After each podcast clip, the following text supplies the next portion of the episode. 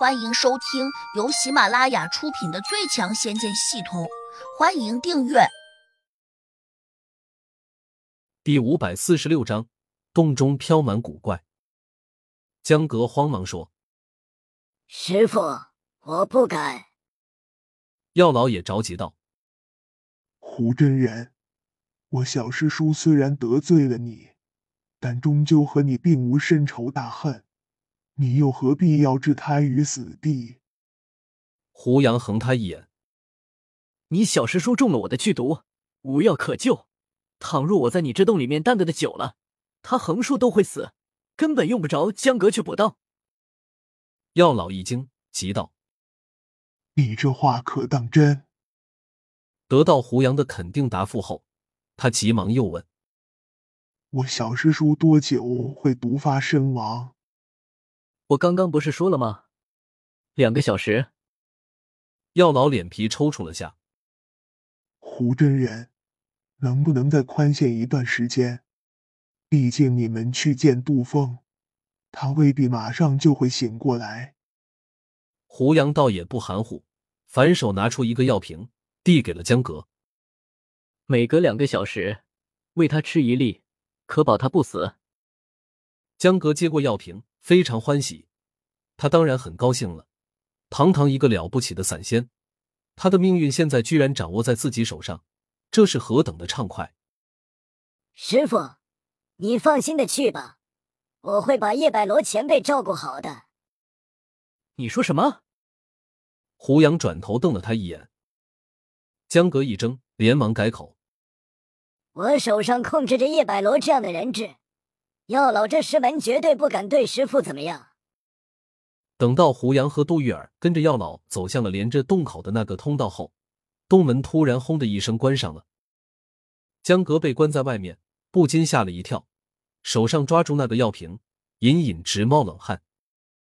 我金阳派几十万人能够随便进入的？叶百罗盘腿坐在地上冷笑。江格微微一惊，转过身便举着药瓶威胁道。叶前辈，虽然你功力高强，但现在终究中了我师傅的毒，所以你最好对我客气点，还要对我师傅尊重点，不然我不会给你服食解药的。叶百罗嘲弄道：“你那个乌龟师傅，根本不值得人尊重。”姓叶的，你说什么？虽然江格对叶百罗有所畏惧。但听到他侮辱胡杨，还是忍不住大叫起来：“你要是再敢胡说八道，信不信我现在就把这药瓶给捏碎？”叶百罗冷道：“刚才那个小美女是你师娘吧？”“是啊，怎么？莫非你也被她的美丽给打动了？”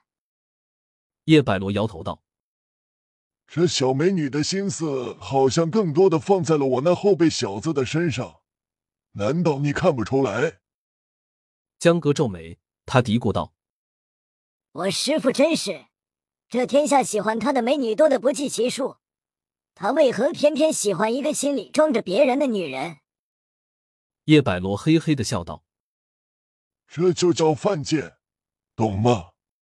江哥，你快把解药给我，马上和姓胡的解除师徒关系，那样才可保你的英名不辱。”江哥咬牙说：“我师傅好这一口，那是他的小缺点，我可以容忍。叶前辈，你休要挑唆我和他之间的亲密关系。”无知，也只有你这种傻瓜，才肯拜这种人为师。”叶百罗鄙夷道。江格心里一阵压抑，却无从辩解，相反，他也有点气恼，暗自责怪胡杨。放着送上门的美女不要，偏偏跟着杜玉儿受辱。他在这洞门郁闷着的时候，胡杨带着杜玉儿已经穿过了那条黑暗通道。这里有一个禁制，来，拿着这张符咒，跟我来。药老伸手递过来一张符纸，忽然又说：“我只有一张了，你只能把它抱起来。”这个禁制竟有如此多的古怪。胡杨迟疑了下，只得把暗自欢喜的杜玉儿拦腰给抱了起来。小白通达人意，且还能完全听懂人话，所以他马上跳起来，趴在了胡杨的肩头上。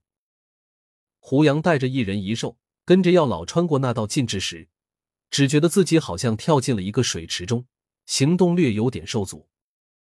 不过走了大概只有十来步，眼前便明亮起来，仿佛进入了一个世外桃源。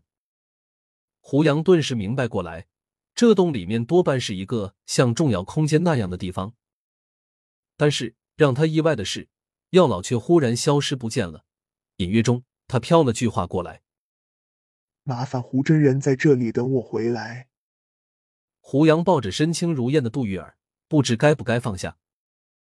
杜玉儿趁机搂住了他的脖子，还亲密的把头枕在了他的肩上，就像想睡觉似的。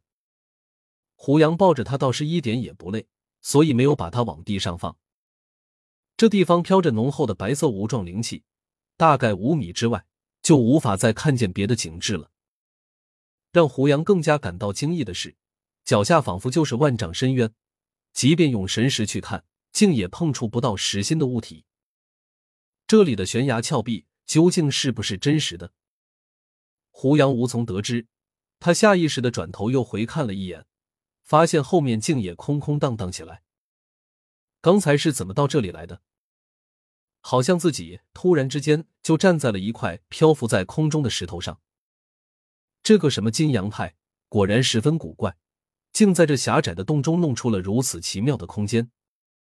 到了这个时候，胡杨忽然有点不知所措了。这世界上最难对付的，其实就是空间法宝。就好像前几天不小心陷进了那个重要空间，要不是通灵宝珠找到了控制空间的气魂，胡杨可能这一辈子就陷在里面出不来了。想到通灵宝珠，他赶紧取出来，叫珠子帮忙查看一下这四周的情况。通灵宝珠隐隐发出了红光，侦查了会儿，然后告诉胡杨，这地方不是那种空间法宝，因为他没有感应到空间气魂，没有感应到。不等于没有吧？胡杨就这样抱着杜玉儿，思考着这个空间的问题。杜玉儿很享受的闭着眼睛，一点也不觉得这地方很危险似的。脚下除了这块浮石，全是空荡荡的。胡杨用神识查看过，这才又发现，这不是一块浮石，而是一块笋状的立柱形石头。本集已播讲完毕。请订阅专辑，下集精彩继续。